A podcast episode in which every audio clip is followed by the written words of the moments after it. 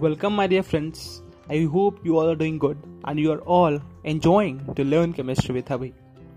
Last section में और last podcast में हम सरफेस केमिस्ट्री के पहले पार्ट एड्जॉर्प्शन के बारे में पढ़े थे आज उसी के कंटिन्यूएशन में हम देखेंगे इसके सेकेंड टॉपिक के बारे में name of the game is catalysis catalysis surface chemistry का दूसरा पार्ट है और इसके बाद कलॉइड आता है कैटलिसिस जो है वो क्या होता है?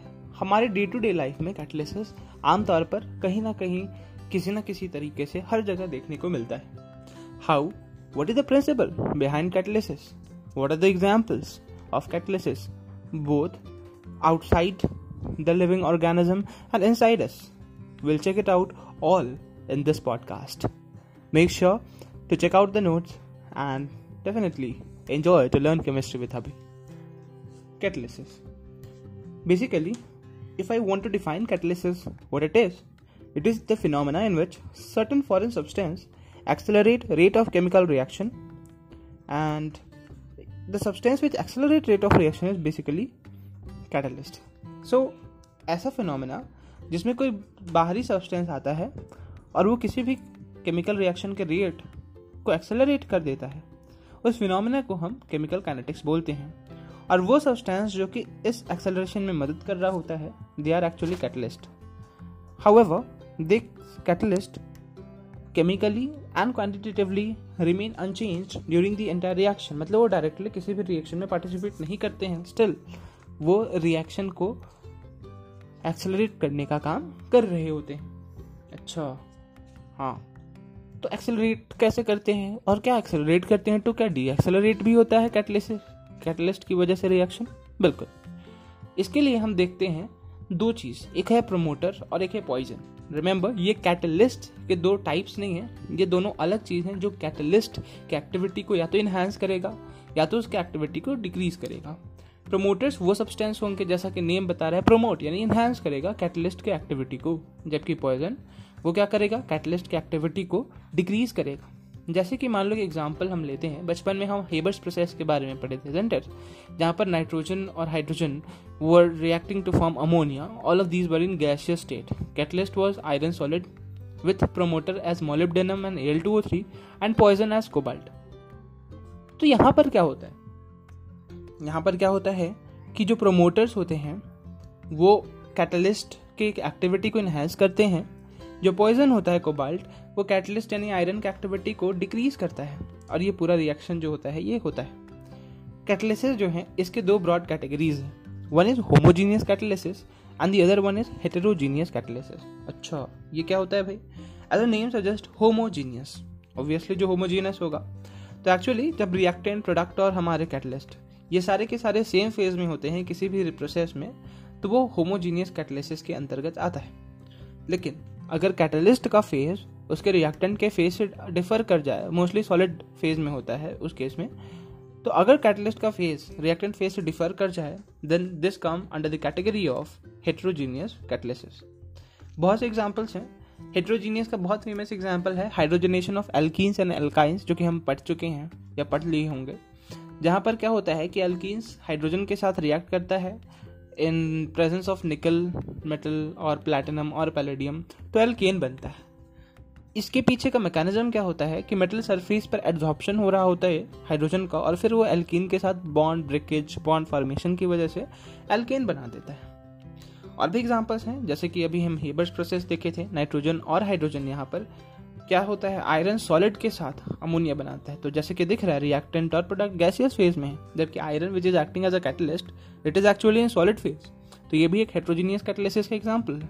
But when we come to homogeneous catalysis there are again many examples वही एल्कीन के हाइड्रोजनेशन में, अगर हम निकल पैलेडियम प्लेटिनम की जगह विल्किंसन कैटलिस्ट ले लेंगे तो फ़ेज़ सेम हो जाएगा और ये होमोजीनियस कैटलिसिस के अंदर आएगा। सो एज इन ईस्टर का अगर एसिडिक हाइड्रोलिसिस कर दें तो भी कार्बोक्सिलिक एसिड अल्कोहल मिलता है सिक्रोज का कर दें तो भी ग्लूकोज फ्रक्टोज मिलता है। इन सब में जो कैटलिस्ट हैं they are all in same phase so it is the example of homogeneous catalyst अच्छा क्वेश्चन ये भी उठ सकता है कि हेटेरोजीनियस कैटलिसिस होता कैसे है? How does it take place there is a popular theory call adsorption theory of heterogeneous catalysis इसी थ्योरी की वजह से हेट्रोजीनियस कैटलिसिस को हम एक्सप्लेन आराम से कर सकते हैं। क्या है भाई थ्योरी देखो। थ्योरी जो है वो बड़ा सिंपल सा है। मान लो कोई दो गैसेस रिएक्ट कर रहे हैं ए टू और बी टू गैस ठीक है? उसमें हम कोई सॉलिड कैटलिस्ट डाल दिए तो टू ए बी बन गया। अब एक्चुअल मैकेनिज्म में क्या फॉलो अप होगा, वो हम अभी देखने वाले हैं। वॉट इज़ इट मान लो कि एक कैटलिस्ट होता है सॉलिड अब वो सॉलिड कैटलिस्ट जो है ना, उसके सरफेस पर एक्चुअली ए टू और बी टू ये जो दो गैसेज हैं, मान लो ये एड्जॉर्ब हो जाते हैं। ठीक है? ये एड्जॉर्ब हो जाते हैं। Through the and which kind of adsorption happens chemisorption chemical adsorption होता है। यानी असल में बॉन्ड बनते हैं क्या? हाँ बन रहे होते हैं। कहाँ पर? कैटलिस्ट के सरफेस पर। तो मान लो ए टू बी टू तो अब एक्चुअली क्या होगा ना कि ए टू के ए ए बॉन्ड और बी टू के बी बी बॉन्ड ये सारे किससे कनेक्टेड हो गए हैं? कैटलिस्ट के सरफेस से। रिएक्शन स्लो होगा, अब आरडीएस स्टेप होता है। और आरडीएस स्टेप में क्या होता है? बॉन्ड ब्रेकेज और बॉन्ड फॉर्मेशन मतलब ए ए के बॉन्ड में ब्रेकिंग हो रहा होता है और ए और बी के बीच जो बॉन्ड होता है वो बनता है। और डिजॉल्शन होता है उसके बाद मतलब अब जब फाइनली ए और ए बॉन्ड डिटैच हो गया और ए बी बॉन्ड बन गया, उसके बाद डिजॉर्प्शन होगा और ए बी अलग हो जाएगा कैटलिस्ट के सरफेस से। तो ये एक्चुअली पूरा प्रोसेस होता है। और इस प्रोसेस के बाद हमें क्या होता है diffusion of product molecules happens away from the catalyst surface is that clear अब ये जो पूरा प्रोसेस होता है ना, इसमें rate of overall reaction is directly proportional to rate of RDS sorry it is equal to rather rate of RDS और ये रिएक्शन ज़ीरो ऑर्डर रिएक्शन होता है। जितने ज़्यादा एड्जॉर्प्शन साइट होगा, उतना ज़्यादा रेट होगा पूरे रिएक्शन का। और सरफेस एरिया के भी डायरेक्टली प्रोपोर्शनल होता है rate of reaction I hope this please clear to you अब ये जो सॉलिड कैटलिस्ट होते हैं, आमतौर पे इसके कुछ फीचर्स होते हैं। दो फीचर्स जो बहुत इंपॉर्टेंट है, वो है एक्टिविटी और सिलेक्टिविटी अच्छा। व्हाट इज़ एक्टिविटी एक्टिविटी जो है ना, वो केमिज ऑप्शन के एक्सटेंट पर डिपेंड करता है। मतलब केमिकल एड्जॉर्प्शन कितना हो रहा है? ज़्यादा हो रहा है तो ज़्यादा एक्टिविटी कम हो रहा है तो कम एक्टिविटी ठीक है? मोर एक्सटेंट कब होगा? अगर reactant more extent of chemisorption of reactant molecule increases activity बिल्कुल।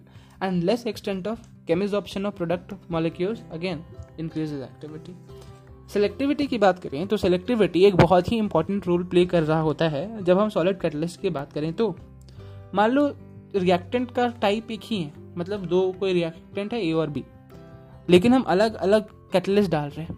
तो चूँकि अलग अलग कैटलिस्ट डाल रहे हैं सॉलिड फॉर्म में तो एक्चुअली ना हर कैटलिस्ट का अपना एक अलग सेलेक्टिविटी होता है, जिसकी वजह से ऑल दो रिएक्टेंट सेम है। लेकिन हो सकता है कि प्रोडक्ट अलग अलग बने due to catalyst because due to selectivity of catalyst to be more precise So it is actually what the ability of catalyst to direct a reaction to yield a particular product selectively. For same reactant, different catalyst may have different selectivity.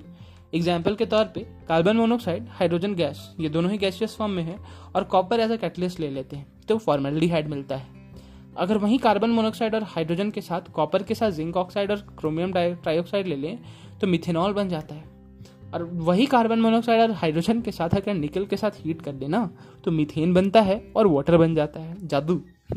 Not जादू but the theory of selectivity comes under effect मतलब ये selective होता है। अलग अलग catalyst की वजह से प्रोडक्ट भी अलग अलग सेलेक्टिव मिल रहे होते हैं। I hope this must be clear to you जैसे कॉपर के साथ अगर कार्बन मोनोक्साइड और हाइड्रोजन को हमने करा तो फॉर्मेल्डिहाइड बन गया। और अगर कॉपर के साथ जिंक ऑक्साइड और सी आर टू थ्री ले लिया तो मिथेनॉल बन गया और निकल के साथ तो मीथेन ही बन गया।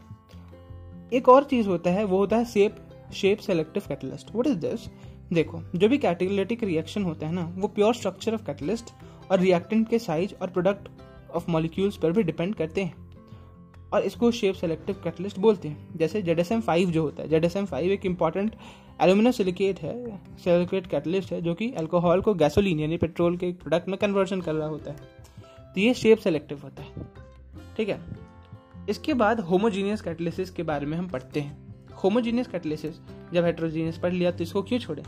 होमोजीनियस कैटलिसिस को एंजाइम कैटलिसिस भी बोल रहे होते हैं। मोस्टली ये बायोलॉजिकल और नेचुरली ओकर कर रहा होता है। बेसिकली होता है क्या देखो? एंजाइम कैटलिसिस, क्यों बोलते हैं होमोजीनियस कैटलिसिस को? क्योंकि जो एंजाइम के भी जो कैटलिसिस वाले रिएक्शंस होते हैं ना, जो भी कैटलिसिस का प्रोसेस होता है, वो सब होमोजीनियस होता है। ऑल ऑल सेम फ़ेज़ में होंगे। तो देखो enzymes are what first of all ये एक कॉम्प्लेक्स नाइट्रोजीनियस ऑर्गेनिक कंपाउंड है, जो कि पौधों में और जानवरों में बनता है। ठीक है? ये असल में क्या होता है ना एंजाइम्स की एक प्रोटीन मॉलिक्यूल होता है, जिनका मोलिकुलर मास तो ज़्यादा होता ही है, और साथ ही ये पानी में कोलोइडल सोल्यूशन बनाते हैं। कोलोइड कोलोइडल सोल्यूशन ये क्या होता है? देखो, जैसे सॉल्यूशन होता है तो सॉल्यूशन एक्चुअली सॉल्वेंट और में जो सॉल्यूट होते हैं ना, उनका पार्टिकल बहुत बहुत माइन्यूटली छोटा होता है, लेकिन कोलोइड में कंपेरेटिवली टू सॉल्यूशन बड़ा होता है। और भी डिटेल में हम पढ़ेंगे in the next podcast when will be dealing with what actually colloid is and will check it out in the next episode so stay tuned with learn chemistry to Abhi. फ़िलहाल के लिए ये याद रखो कि कोलोइडल सोल्यूशन बस बनता है किसका? एंजाइम का किसमें पानी। होते क्या है भाई? प्रोटीन मॉलिक्यूल ठीक है? अच्छा और क्या? जो एंजाइम होते हैं they are very effective catalyst बहुत ज़्यादा इफ़ेक्टिव कैटलिस्ट होते हैं स्पेशली किसी भी नेचुरल प्रोसेस के लिए। Enzymes are also termed as biochemical catalyst enzymes जो होते हैं ना, उनको हम बायोकेमिकल कैटलिस्ट भी बोलते हैं। अच्छा एंजाइम कैटलिसिस के कुछ कैरेक्टरिस्टिक्स होते हैं। पहला, कि ये बहुत ज़्यादा इफ़ेक्टिव होता है। काफ़ी स्पेसिफिक होता है नेचर में। किसी के साथ भी रिएक्ट नहीं करेगा, क्योंकि ऑब्वियसली ये नेचुरली अकरिंग हो रहा है तो नेचुरल सेलेक्टिविटी भी देखने को मिलेगा। स्पेसिफिक होता है। हाईली एक्टिव होता है एक पर्टिकुलर टेम्परेचर पर। ह्यूमन बॉडी के लिए ये हमारे बॉडी टेम्परेचर के अराउंड हो सकता है। बहुत ज़्यादा एक्टिव होता है ऑप्टिमम पीएच पर भी that is about five to seven और ये पॉइजन्स इनहिबिटर्स के साथ की वजह से इन्फ्लुएंस हो सकता है एंजाइम कैटलिसिस जैसे कि पॉइजन और इनहिबिटर कोई भी ड्रग हो सकता है जो हम बॉडी में लेते हैं, अगर मान लो कभी बीमार बीमार हो गए तो। या फिर ये एक्टिविटी को भी इंक्रीज करता है in presence of activator activator क्या हो सकते हैं? कोई metal sodium plus manganese two plus cobalt two plus etcetera और भी एक्टिवेटर हो सकते हैं को एंजाइम जैसे वाइटामिन ए बी सी और डी ठीक है? तो ये सारे कैसे हैं? एक्टिवेटर के इस तरह काम में आएँगे, किसके लिए? किसी भी एंजाइम के लिए। आते भी हैं बॉडी के अंदर, इनका मात्रा ऑप्टिमम होना आवश्यक भी होता है। अच्छा और क्या? एक बच्चे के मन में क्वेश्चन ज़रूर आ सकता है किसी भी स्टूडेंट के मन में कि मैकेनिज्म क्या होगा भाई? हमने तो ओके देख लिया हेट्रोजीनियस कैटलिसिस के टाइम कि हाँ एड्जॉर्प्शन थ्योरी के द्वारा कुछ ना कुछ होता है। तो एंजाइम कैटलिसिस में क्या होता है? एंजाइम कैटलिसिस में एक मैकेनिज्म जो बहुत फ़ेमस मैकेनिज्म है, वो होता है the name of the mechanism is the lock and key mechanism अच्छा ये क्या होता है? इंटरेस्टिंग लग रहा है इट एक्चुअली जो हमारे एंजाइम के कोलॉइडल पार्टिकल्स के रूप में प्रेजेंट होते हैं ना तो उनके ऊपर एक कैविटी बन जाता है। उनके सरफेस पर एक कैविटी बन जाता है एंजाइम के कोलॉइडल पार्टिकल्स पर। बहुत से कैविटी बने हुए होते हैं। इन कैविटी का एक पर्टिकुलर शेप होता है और उनके कुछ एक्टिव ग्रुप्स होते हैं, जैसे कि अमाइड ग्रुप हो गया, या फिर कार्बोक्सिलिक ग्रुप हो गया, या फिर एल्कोहलिक ग्रुप हो गया, या थायोनिक ग्रुप हो गया एटसेट्रा अब ये क्या होते हैं basically there these are actually active centres on the surface of enzyme particles okay ये एक्टिव सेंटर्स होते हैं एंजाइम पार्टिकल्स के सेंटर पर। सो so, जो मॉलिक्यूल्स हैं रिएक्टेंट के जिसे अपन सबस्ट्रेट भी बोल रहे होते हैं उनमें से जिनका भी कॉम्प्लीमेंट्री शेप होगा कॉम्प्लीमेंट्री शेप होगा वो क्या करेंगे? वो कैविटी में फिट कर जाएँगे। यानी कि जिनका भी कैविटी के लिए कॉम्प्लीमेंट्री शेप होगा वो कैविटी में फिट कर जाएँगे just as key fits in a lock is that clear तो बड़ा सिंपल सा मैकेनिज्म है एंजाइम कैटलिसिस का। वापस से एक बार मैं बोल दे रहा हूँ पूरा कि क्या होगा। एंजाइम कोलोइडल पार्टिकल के फॉर्म में होता है और उन कोलोइडल पार्टिकल पे बहुत से कैविटीज होते हैं। इज़ इट क्लियर अब ये कैविटीज के कुछ पर्टिकुलर शेप होते हैं और इसके कुछ पर्टिकुलर एक्टिव साइट्स होते हैं। उन साइट्स पर कुछ ग्रुप लगे हुए होते हैं, जैसे N H two C O H O H S H etcetera अब एक्चुअली ये जो एक्टिव सेंटर्स हैं इन सरफेस ये एंजाइम पार्टिकल के सरफेस पर मौजूद होते हैं। तो जो सबस्ट्रेट है, यानी जो रिएक्टेंट है, वो रिएक्टेंट का एक कॉम्प्लीमेंट्री शेप होगा corresponding to that particular cavity तो वो कॉम्प्लीमेंट्री शेप उस कैविटी में फिट हो जाता है। इस मैकेनिज्म के थ्रू एंजाइम कैटलिस्ट होता है, और इसको हम लॉक एंड की मैकेनिज्म बोलते हैं, क्योंकि जैसे कॉम्प्लीमेंट्री कैविटी मतलब शेप में मतलब कॉम्प्लीमेंट्री मतलब सॉरी कॉम्प्लीमेंट्री एंजाइम्स कैविटी में फिट हो गए ठीक उसी प्रकार। जिस प्रकार की जो है लॉक में फिट होता है। और क्या होता है कि जो भी एक्टिव ग्रुप होता है, उसके प्रेजेंस की वजह से जो एक्टिवेटेड कॉम्प्लेक्स होता है, वो डिकम्पोज कर जाता है प्रोडक्ट बनाने के लिए। Steps are given both in NCERT and in the notes provide in the link in the description so please check it out enzyme catalysis हमारे बायोलॉजिकल मैकेनिज्म में एक बहुत ही इंपॉर्टेंट रोल प्ले करता है। जैसे कि यीस्ट यीस्ट से basically बहुत से एंजाइम मिलते हैं। तीन जो मोस्ट इंपॉर्टेंट है वह है इन्वर्टेज जाइमेज और माल्टोज अच्छा हाँ ये से मिलता है इन्वर्टेज जाइमेज और माल्टोज इन्वर्टेज जो होता है वो सुक्रोज से ग्लूकोज और फ्रक्टोज जब बनता है तब उस एंजाइम का एक्शन देखने को मिलता है। वैसे ही ग्लूकोज से जब इथेनॉल और कार्बन डाइऑक्साइड बनता है तब जाइमेस देखने को मिलता है। और जब माल्टोज से ग्लूकोज मिलता है देख, मतलब देखने को मिल रहा होता है बनते हुए तो माल्टोज का भी अपना ही योगदान आ जाता है। वैसे मॉल्ट नाम के एक सोर्स से डायस्टोज नाम का एक एंजाइम मिलता है जो कि स्टार्च को माल्टोज में कन्वर्जन कर रहा होता है। सोयाबीन से यूरियज मिलता है जो कि यूरिया को अमोनिया और कार्बन डाइऑक्साइड में कन्वर्ट करता है। और स्टमक से पेप्सिन ट्रिप्सिन जैसे प्रोटीन को तोड़ने वाले एंजाइम्स मिलते हैं। पेप्सिन क्या करता है? प्रोटीन को एमिनो एसिड्स में तोड़ देता है। तो आई होप ये एंजाइम कैटलिसिस के एग्जाम्पल्स याद होने चाहिए। देखो तो कैटलिसिस कॉम्पेरेटिवली उतना इंपॉर्टेंट नहीं है जितना एड्जॉर्प्शन और कोलॉइड है। सबसे ज़्यादा वास्ट और सबसे ज़्यादा इंपॉर्टेंट कोलॉइड होता है और एड्जॉर्प्शन में भी होता है। जैसे फ्रेडलिक आइसोथर्म इंपॉर्टेंट है केमिज ऑप्शन फिजिक्स ऑप्शन के बीच डिफरेंस इंपॉर्टेंट है। तो ये सब इंपॉर्टेंट है। Catalysis comparatively on a lesser side important है। प्रमोटर पॉइजन के बीच का डिफरेंस पता होना चाहिए। उनका काम क्या है? होमोजीनियस हेट्रोजीनियस कैटलिसिस के बारे में पता होना चाहिए। और एंजाइम कैटलिसिस का मैकेनिज्म और हेट्रोजीनियस कैटलिसिस का मैकेनिज्म पता होना चाहिए। और साथ में एंजाइम की कैटलिसिस के जो एग्ज़ाम्पल हैं वर्टेज वाला जाइमेज वाला माल्टोज पेप्सिन ये सारे पता होने चाहिए। ये इस वन पॉइंट ऑफ़ व्यू से ज़्यादा इंपॉर्टेंट होता है। So with this we we are come here to conclude the topic of catalysis the next podcast हम सरफेस केमिस्ट्री के लास्ट पार्ट के बारे में देखेंगे और जानेंगे विच इज़ कोलर्ड्स कोलर्ड इंपॉर्टेंट है भी सही और हम देखेंगे भी सही। Till then stay happy stay healthy and या enjoy learn chemistry with Abhi follow share and keep reading thank you